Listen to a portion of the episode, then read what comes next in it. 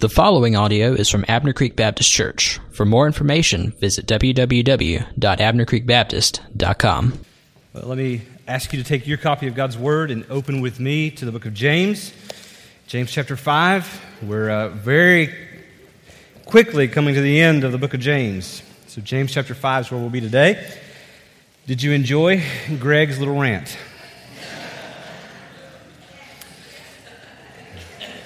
A little too much. I might say.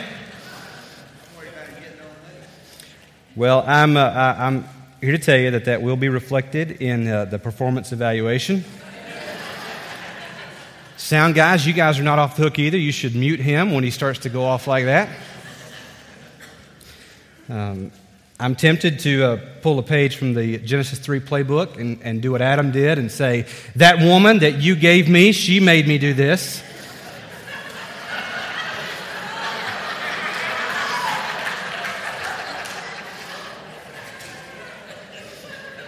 But again, I think that just reflects on me that I'm at that point in my life where my wife has to pick out my clothes. So,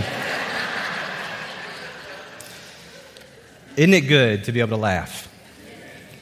It's good to be a part of a faith family that loves the Lord and loves one another.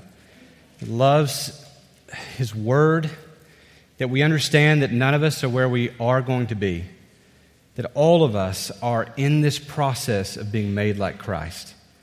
And today we come to a section of, of, of, our passage together that we need because there are some questions here that plague us. As we've walked through this book of James together, verse by verse, there have been some things that James has assumed. He has assumed, number one, that for the Christian, for every Christian, that being part of a church would be normal. That every Christian should be part of a church. That's why he says here in our passage today, you'll hear him say things like, among you plural, meaning not you individually. I'm not writing to just a bunch of individuals who live separate lives from one another. He's writing to a group, a body, a family that comes together. Is there any among you, he says? Not only that, he assumes that every church would be plagued with problems of sin. We see this as we walk through this book. He, he continues to talk about all the things that will go on in the church the misuse of the tongue and the slander and all these things the failure to do the word among the members of this church. That, that the church, no matter what church it would be in history, as long as Christ has not returned, would be plagued with problems of sin. And that the third thing he assumes is that one of those problems that every church would have to deal with would be dealing with sickness in a sinful Genesis 3 world. We come to a topic today that's, that's a pretty tough topic, and, and the way James addresses this, James deals with it in a way that, that contradicts so much of the health and wealth, prosperity, teaching, and preaching that is so prevalent today. You can tell people that if they follow Jesus, all their problems will go away, their health will be perfect, and they'll have all the money and resources they want. And that sounds great, and people will flock to it, but in the real world, it doesn't work out that way. James here tells us that, that there will be those among us who will be sick. Not all Christians will have good health. Some in our day and age, some probably in his day and age, also taught that everyone can be healed if they just have enough faith. But all this does is add insult to injury. It sort of doubles up the misery that the sick person is feeling because the person who has grown weary, as this word implies, under the weight of the sickness now, not only do they have to deal with the sickness, but now they have to deal with the fact that apparently they have insufficient faith. And there is a double injury to them. James says, What about the person who never is healed? Now, he's going to give us today in this text a passage, and, and it will sound like a formula, but it's not so much a formula as much as it is a grace of God giving us instructions as to how to pray for one another. What about the person, though, who, who never is healed? What about the person who follows these instructions and gets to the end of it and no change is made? The, the pain in the back still exists, the tumor is still there. What about that person? Are they supposed to just accept and, and, and suffer and endure hopelessness well, I want us to look at this passage today, and I want you to see God's sovereignty when it comes to sickness and I want you to see the place of prayer. How does prayer fit into this equation of suffering and sovereignty? So let's read this together and then we'll, we'll dive in and we'll walk through this passage together. James chapter 5, verse 13. James says, Is anyone among you suffering? Let him pray. Is anyone cheerful? Let him sing praise. Is anyone among you sick? Let him call for the elders of the church and let them pray over him, anointing him with oil in the name of the Lord. And the prayer of faith will save the one who is sick, and the Lord will raise him up. And if he has committed sins, he will be forgiven. Therefore, confess your sins to one another and pray for one another that you may be healed. The prayer of a righteous person has great power as it is working. Elijah was a man with a nature like ours, and he prayed fervently that it might not rain. And for three years and six months it did not rain on the earth. Then he prayed again, and heaven gave rain, and the earth bore its fruit. I want to show you some things as we walk through this passage today about suffering, sovereignty, and the place of prayer. Number one is this the proper response is worship. The proper response is worship. When James here in verse 13 says, Is anyone among you suffering? Let him pray. Is anyone among you cheerful? Let him sing praise. What he's showing us is that in the human existence, there will always be a spectrum of circumstances that you and I find ourselves in. Life sometimes will present you with a set of specific circumstances that are cheerful. They, they lead to, to happiness. You are, you are in good times. But other times, life will present you with circumstances that are not so cheerful. In fact, there is suffering that is involved. In fact, we can all say that at some point, eh, wherever we are in our lives, we will be at some point on this continuum between suffering and cheerfulness at some point throughout our entire lives. We'll never get away from this. We've got to be somewhere. There's going to be, sometimes life's better, sometimes life is not so good. And James wants to remind us that no matter where you find yourself, the response should always be worship. Let me show you what I mean. During suffering, we tend to get angry, don't we? We want to complain.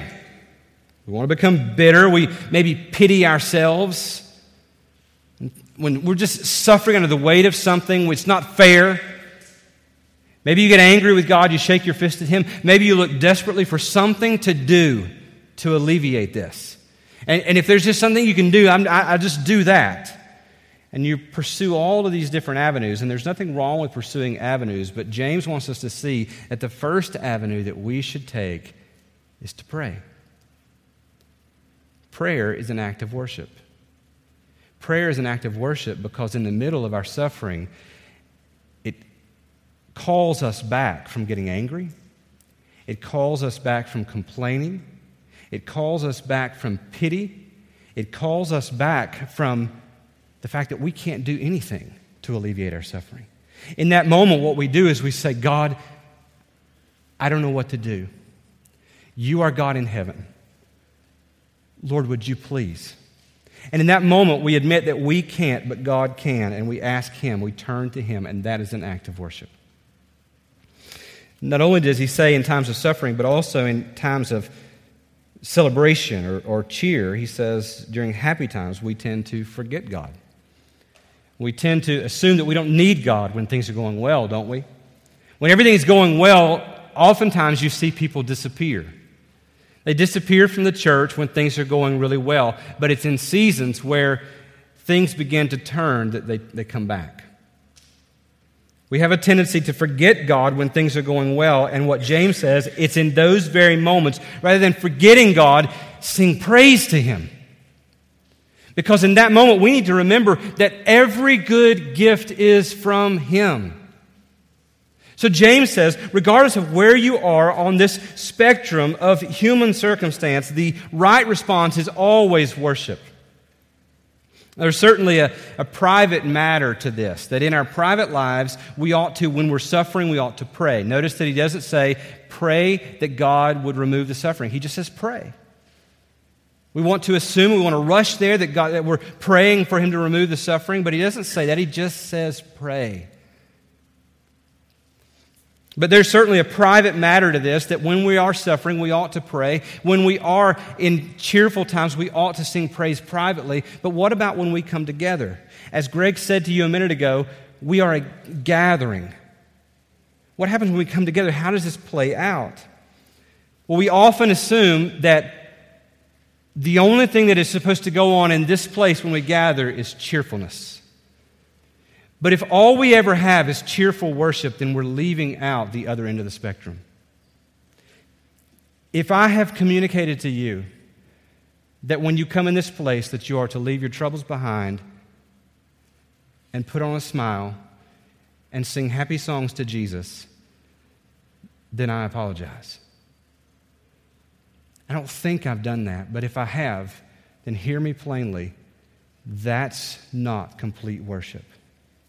See, complete worship instead is responding rightly in the middle of whatever we are enduring, whatever we are going through, we respond rightly. We, when we do so, we each contribute to the beauty and to the completeness of corporate worship. See, when, when, when a brother or sister comes in here and they are suffering under the weight to the point that they are weary from it, and in that moment they continue to come and they gather with the church, and out of their suffering they pray to God in this place, it is corporate worship. When someone comes in here and life is well, and you sing from that, it adds to worship. Al Mohler says it this way.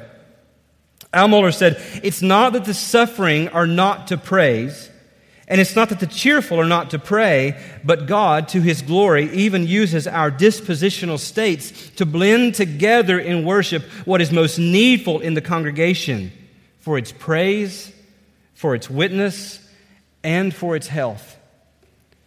Church, what we're asking you to do is not to pretend like life isn't happening to you. What we're asking you to do is in the middle of it to worship God.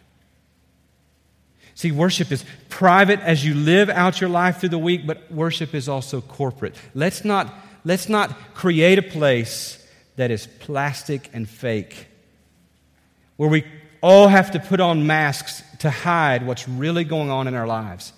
Let's don't hide behind any of this. Even a, even a call to be real. Let's not hide behind a call to be real so that we can continue to live in sinful disobedience to our God either. But let's be real and honest and respond to God in worship wherever we are, wanting to make much of Jesus. Amen? Secondly, out of this, this passage today is there's no explanation for why some are suffering and some are cheerful. James never gives us that. He just goes right by it. Are some of you suffering? Are some of you cheerful? He gives us this picture that in the average, normal, typical church, there will always be some that are suffering and some that are cheerful, but he doesn't give an explanation as to why. Sometimes sickness and suffering are the direct result of sin in our lives. We, we can say that sometimes suffering comes in the form of consequences, can't we? If, uh, if, if I who like Bluebell ice cream decide that I want to eat a tub of Bluebell ice cream every single night, then I would not sit back and go, Why am I fat? Right? Because I would know that to eat a tub of Bluebell ice cream every night would make me fat. There's a consequence there from gluttony. Not only that, but sometimes our suffering comes from a result of discipline. It's more than just the, the consequences that come, it's actual discipline that comes our way. It's chastisement from a loving God.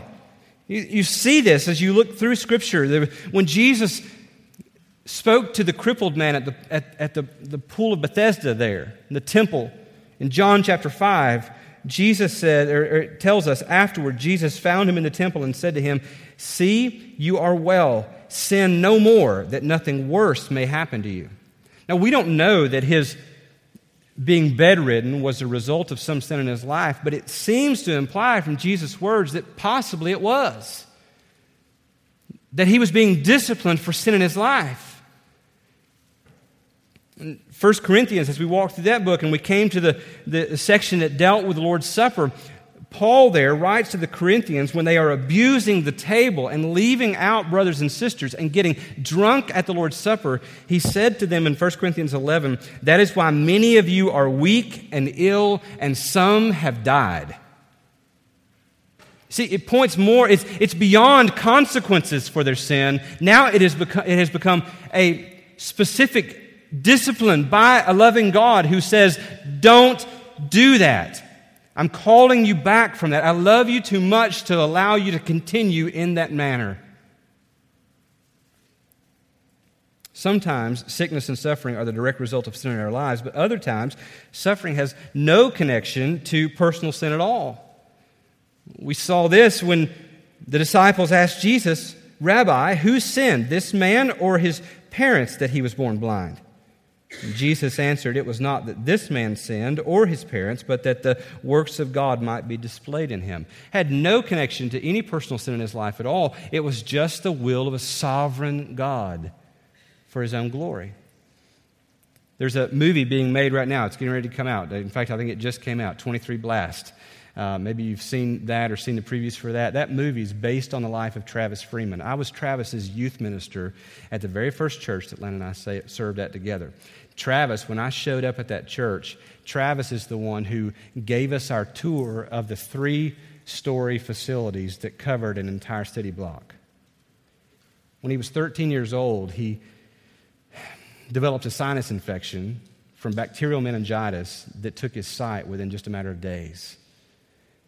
Travis could have at that moment cursed God. He could have gotten bitter. He could have gotten angry. He could have pitied himself. He could have gone into a shell. But from that moment, by the grace of God, through the work of his parents and some others, he decided to embrace it as the will of God. There was no sin that brought that on. It wasn't like he was he got drunk one night, got in a car behind the wheel, and crashed into a telephone pole and, and, and you know, that sort of thing. It, it was not the result of any poor, sinful choice in his life. It was just, just happened. It just, it's just part of a Genesis 3 world. So, how are we to look at this? Well, sometimes there's no explanation other than God is sovereign. If you're suffering here today, you ought to examine your life. Now, hear me on this. I want to be very, very, very compassionate with you. I don't understand what you're going through. I, what you're going through is very personal and very, very real to you. And I'm not, I'm not trying to treat you in a haphazard way and in a callous way and to look past your suffering. But what I am telling you is that sometimes, rather than pitying ourselves and rather than getting angry or complaining, God may be doing something behind the scenes that He wants you to see. So you ought to at least examine your life. If sin comes to mind, verse 16 in the passage we're in today, he says, Confess your sins. Then the call to, would be that, that you could possibly be in the middle of suffering today because of some personal sin in your life. And I would call you to examine, and if, and if there is sin there, then repent. Turn from it and begin to follow Christ. David knew this all too well. David, in chapter uh, 32 of the book of Psalms, wrote, For when I kept silent, my bones wasted away through my groaning all day long. For day and night your hand was heavy upon me. My strength was dried up as by the heat of summer. I acknowledged my sin to you, and I did not cover my iniquity. I said, I will confess my transgressions to the Lord, and you forgave the iniquity of my sin. What David found was, as long as he kept his sin in secret, he suffered. But when he bore his soul to God, when he came clean and when he turned from it and when he began to trust the Lord, he experienced relief. Now, I can't promise you that's what it is. I can't promise you that will happen. I can't promise you that, that if you just start confessing all your sin, that your suffering is going to go away. I cannot promise you that. But it could be the case. And so I want to challenge you to do that because maybe it's been a long time or maybe it's been never that you've ever heard anyone confront you that you may be guilty. See, in our culture today, in our society, we have softened everything to the point where nobody's guilty of anything. what we need to hear sometimes is that we are guilty. Now, hear me, hear me. More than likely, that's not the reason for your suffering. But it could be. If no sin, if you use this time to examine your life and no sin comes to mind, then I want to just encourage you. And this seems so empty and so it's so hard for me to say this because I feel like I'm so unequipped to tell you this. But I need to tell you this anyway because this is what God's word instructs us to do. If no sin comes to mind and you continue to suffer, trust the Lord in it. Trust the Lord in it. He is good. He is faithful. He's enough. He has promised to see you through. He has not promised any of us in this life ease or happiness or cheerfulness. James does not here give us an explanation as to why some suffer and why some are cheerful. He just seems to say, trust the Lord. It doesn't mean that you cannot pursue measures. It doesn't mean that you should not go to doctors. We should. We should take advantage of, of all the medical science that we can possibly take advantage of within biblical ethics. But there may come a, t- a point where everything has been exhausted and you can't get rid of the suffering. Let me tell you something. Paul couldn't either. Paul said, there is a thorn within my flesh, and I have prayed, I have wrestled with the Lord, I have begged the Lord three separate times, remove it from me. But he told Paul, My grace will be sufficient for you.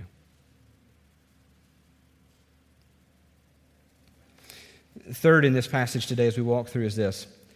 When we walk through this passage, it sounds like a formula, but this is not a formula for healing. This is not some, if you do this and this and this, then God is obligated to act. He says here in verses 14 through 16, if, if is anyone sick among you, then let him call for the elders. And he begins this process and he begins to walk through what they will do and how they will do it. Daniel Doriani, in his commentary on James, included a personal story, and I want to read part of that to you this morning because I think it's very pertinent to our discussion today. Daniel Doriani, who is a conservative, reformed, cessationist, Presbyterian pastor, says this During the autumn, when I first studied James in earnest, a friend suffered a viral infection of the heart. While it was not a heart attack, it mimicked many of the symptoms of one. My friend felt listless. He looked gray and lifeless. One day at church, I told him that James 5 instructs elders to lay hands on the sick and to pray for their healing. I suggested that he call the elders for that very purpose. And two weeks later, he told me he wanted to proceed. No one in our church had ever done this before, so we did something very Presbyterian. We studied the matter another six weeks and hoped that he didn't die in the meantime. At last, we appointed a night of prayer, a night for prayer, and elders gathered. Our church, church's pastor summoned the elders. Before we prayed, he told us not to expect a dramatic physical healing since God heals in many ways. I appreciated his motive, Daniel Doriani says, but there was no need to restrain my enthusiasm. My doubting heart was already skeptical enough. My friend knelt down in the middle of a circle of elders. We anointed him with oil and laid hands on him and began to pray. Since I had started the process, I was appointed to offer the closing prayer. As soon as we began to pray, I had an overwhelming sense that God was at that moment healing my friend. My arms felt what I can only describe as bolts of fire pushing through them. As I grasped my friend's shoulder, heat and energy burned my hand. I, I felt that my, my one hand could lift all of his 230 pounds to the ceiling or push him through the floor if I wished. I knew God was healing him. I wanted to shout, We must stop praying that God will heal John and start praising God that he has healed him. But I was too astonished, too unsure of my sensations to say a word to anyone that night. For four days, I kept my experience to myself. Four days later, after church, my friend beckoned me with a wild grin Dan, watch this. At once, he dashed up a flight of steps. I dashed after him and met him at the top. He smiled, and I'm not even breathing hard. I knew it, I exclaimed. And I told him what I had felt a few nights earlier. And he told me, I knew it too. Since that day, Daniel Doriani goes on to say, I have joined elders to lay hands on the sick and pray for them. I have never again felt that fire. And while I occasionally feel a flood of warmth and emotion, I have learned that my, my feelings and God's healings have no connections. A small number have experienced immediate healings from serious illness. More have recovered gradually and under the care of physicians. Many have found spiritual healing, great peace, and spiritual renewal in times of crisis and suffering, whether they recovered physically or not. And some have apparently gained no physical or spiritual benefit at all. Now, if Doriani is like me, I bet that the very next time that he went with a group of elders to, to, to, pray over a sick person and to anoint them, I bet he made sure that he did everything exactly the same. I bet he gathered and stood in the exact same place around that, that bed or around that individual. I bet he tried to say the same things. Because here's what we do when we see God work, we think that somehow it must be connected with how we did it. And we, we begin to think it's a formula. And if we say the right things, and if we do the right things, and we stand the right way, then God's obligated to work again. And we would do well to remember that God owes us nothing. That if God chooses to heal, it is a gift of His grace. I want to walk through these, this, what we would be tempted to think is a formula, but it's not a formula at all. He says, if, if anyone's sick among you, let him call the elders, pointing to the fact that the initiative rests with the individual who's sick. It's not up to the pastor or the elders to, to seek these people out, but instead it's up to that individual who is praying and discerning, I believe this is what God would have me to do, for that person to call. He calls the elders of the church. It's not a particular member with a gift of healing. It's the elders, and it points to the way God has set up the church. We read through the New Testament, and every church where Paul established a church or any other apostle established a church in the New Testament, it was always not a single elder, but a plurality or a group of elders, pastors that were charged with the care of that body. Let them pray over him. This points to the fact that this person is probably immobile. He cannot travel. He's bedridden. He, he, can't come to the church, but they come to him. This points to the fact that this is not establishing a, a ministry of, of, of setting up healing services. This is an individual going to them, anointing him with oil. This is not medicinal. It could have had some medicinal benefits uh, oils were known to, to, to do a lot of things and help in a lot of ways. Uh, but it, it, probably wasn't medicinal because they're not calling here physicians, they're calling the elders. It could have also provided a, a, practical outward expression for the pastor to have a way to care, for the elder to have a way to care. It's a physical expression. In the same way that when you stand and talk with people in the narthex, you like to have a cup of coffee because it gives you something to hide behind. The same way, this could be a physical expression that when you go into a home, you've got something to do. Could have been that. It's not sacramental. The Roman Catholic Church has taken this and, and, and turned this into uh, the last rites or extreme unction. But extreme unction, the way they see it, is, is this rite of the priest where the priest comes and it is, it is to remove any remaining or residual sin in the person's life and then to strengthen them for dying.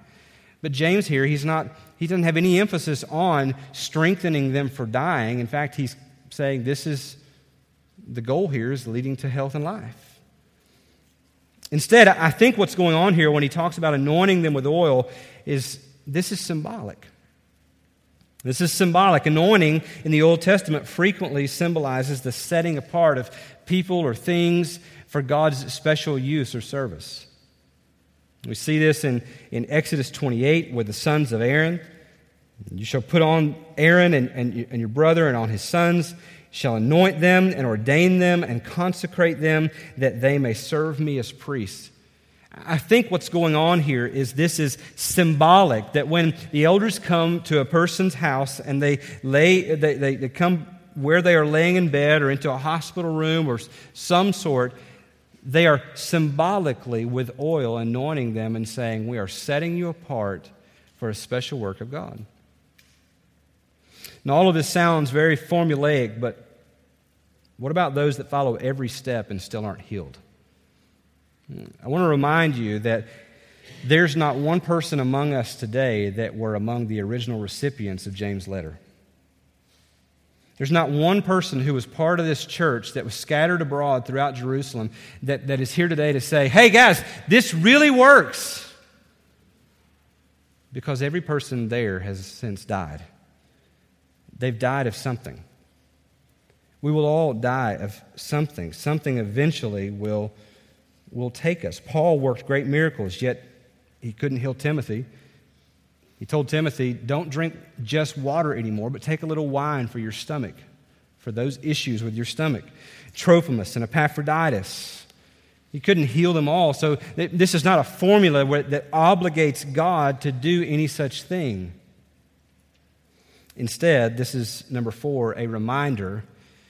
This is a reminder and a demonstration that God is sovereign, that He is sovereign over you and over your sickness. This is a reminder and a demonstration that God is sovereign over you and your sickness. He says there in verse 15, the prayer of faith will save the one who is sick, and the Lord will raise him up. Please, please note that when it says the the prayer of faith will save, it does not say when. When it says the Lord will raise him up, it does not say where.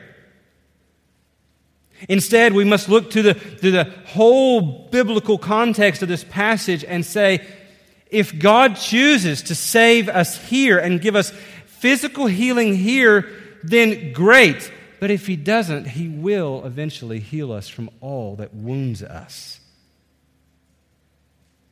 we will be raised up. It may not be raised up from the beds that we are bedridden in, but He will eventually, those who trust in Him, they will be raised to live with Him forever. We should all remember that God owes us nothing, that He alone has numbered our days, that nothing can shorten or lengthen those days, and He holds those. And if God chooses to heal, it won't be because we had enough faith or because we followed every step. It will be because in His sovereign will, He graced it to us. Rest assured, though, Christian, you have been set apart to God and you will be protected by God. It may or may not be in this life, but you can mark it down when James says that He will save you and He will raise you up. Those are sure words. And number five is this make no mistake, prayer does work. Prayer does work because, and it sounds so cliche, prayer does work because God works. See, oftentimes we, we put all this stock in prayer. Oh, I believe in the power of prayer. And what we've done is we've taken all the focus off the God that we are praying to, and we've put all the focus on the words that we say. See, prayer, there's nothing special about prayer. There are people of all different religions that are praying all the time. I don't believe in prayer that beckons me at the sound of some, some horn or some siren or some bells that calls me to, to look a certain direction and to, to pray multiple times a day. That's not the kind of prayer that I'm believing in. I'm believing in prayer because I know that the God to whom I am praying is real. And He is sovereign, and He is loving, and He is good. And it may have sounded today like I have told you that if you're suffering, just accept it. And I am calling you to trust God, but what I am not wanting you to see or to walk away with is the thought that God does not care where you are. In 16 through 18, therefore confess your sins to one another and pray for one another that you may be healed. There he goes on and he says, pray that you may be healed. He doesn't say just pray. Now he says, pray that you may be healed. We're told to ask this. Look, I don't understand why God wants us to pray, but he does. He's told us that in all things pray. That we're to carry everything to Him in prayer. James goes on and says that the prayer of a righteous person has great power as it is working. And he points to the example of Elijah. And instead of calling Elijah a prophet, to which we would say, well, yes, that was a prophet, that was a special man of God, he's very plain in what he says. Elijah was a man with a nature like ours. And he prayed. He prayed fervently that it might not rain for three years and six months, and it did not rain on the earth. Then he prayed again, and heaven gave rain, and the earth bore its fruit. Child of God, take courage and take comfort. Take hope in the fact that there is a God who hears your prayers and who loves to act on our behalf. He will not, you and I sometimes pray with an incomplete picture, don't we? Is incomplete a word? I don't think it is. It's incomplete? Incomplete? A resident. We'll go with it. Okay. All right. We often don't have all the information, though, do we?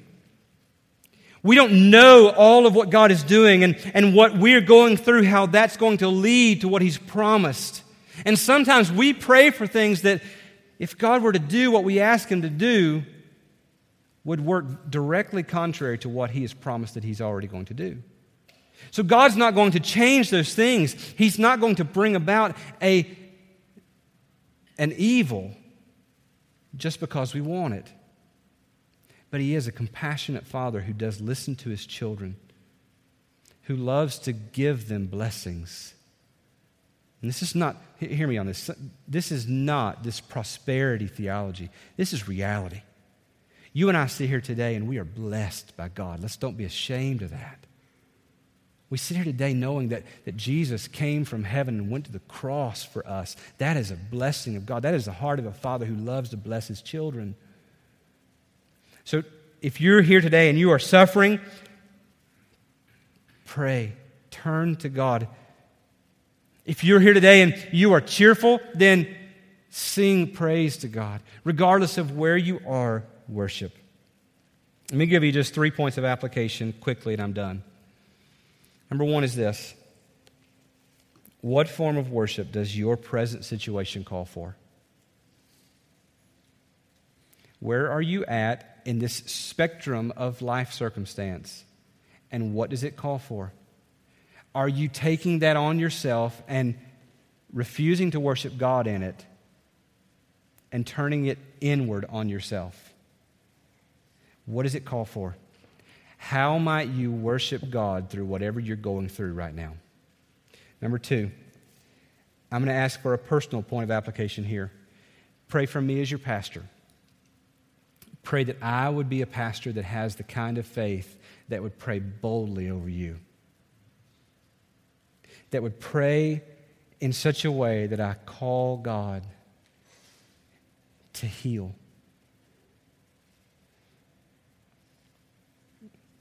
Number three, pray that we would be a church that prays like Elijah. Church, I love, I love where we are. I love, I love you. I love being your pastor. I love the fact that you love one another and we love the word. I, I love all of that. But if there is an area, a couple of areas that I think we are struggling in, what led me to preach this book was the fact that I feel like we are sometimes apathetic in our following of God. And secondly, is this we don't pray like Elijah. We're, we're, not, a, we're not a praying church like we, we ought to be. Pray that we would be a church that prays like Elijah. I hope that you've heard my heart today. If you are here suffering, please don't walk away from here going, he's arrogant and callous to tell me to just embrace it. I don't want you to hear that at all. But I want you to see the heart of a, of a big God who is a great Father, who sometimes will allow us to suffer and hurt if it will produce in us something that is far greater and far better. Trust Him. Let's pray. Lord Jesus, we love you. God, I thank you that, that your grace is sufficient. Lord, that today in this place that there are people that are suffering and they may be wondering, how will I ever get through this? Lord, I, I pray, God, that they would know that you are sufficient, that you will meet every need, that you will sustain, that your presence is enough. Lord, I pray that you would take the words of this passage and God, that you would let them sink deep into the fabric of our lives and God, that, that we would begin to live these things out, that we would respond to you in worship that our lives would be less about me and they would be more about you. Your glory. Your glory in the lives of those that we touch every day. Lord, I pray that you would do your work. I pray this in Jesus' name. Amen. Now, I don't know how the Lord has specifically spoken to you today, but we want to give you an opportunity to respond. If you're here and the Lord has just shouted at you, and you know what you need to do today, then do it. Don't wait. If you're here today, and even though I have shouted today, you've heard the voice of God like a whisper directly to you, then do it. Whatever it is that God is calling you to, respond in worship. I don't want to give you a list of things to do, but I do want to give you a list of opportunities. There are people that would pray with you. They are out in that prayer room just through those doors. I would be glad to pray with you. I'll be seated right up here. If you need someone to talk to beyond this day, please call me. Please let me know. I would love to come and sit or have you come and sit and we talk through some things. If I can help you in any way, I, I want to help you. But you don't need me so much as you need God. And so if if turning to me is an excuse to avoid turning to God, then don't come to me. Go to God. But, church, let's trust the heart of our Father. Respond in obedience, respond in worship to Him. Amen? Amen. Let's worship our God. This time of teaching is brought to you by Abner Creek Baptist Church. For more information, visit www.abnercreekbaptist.com.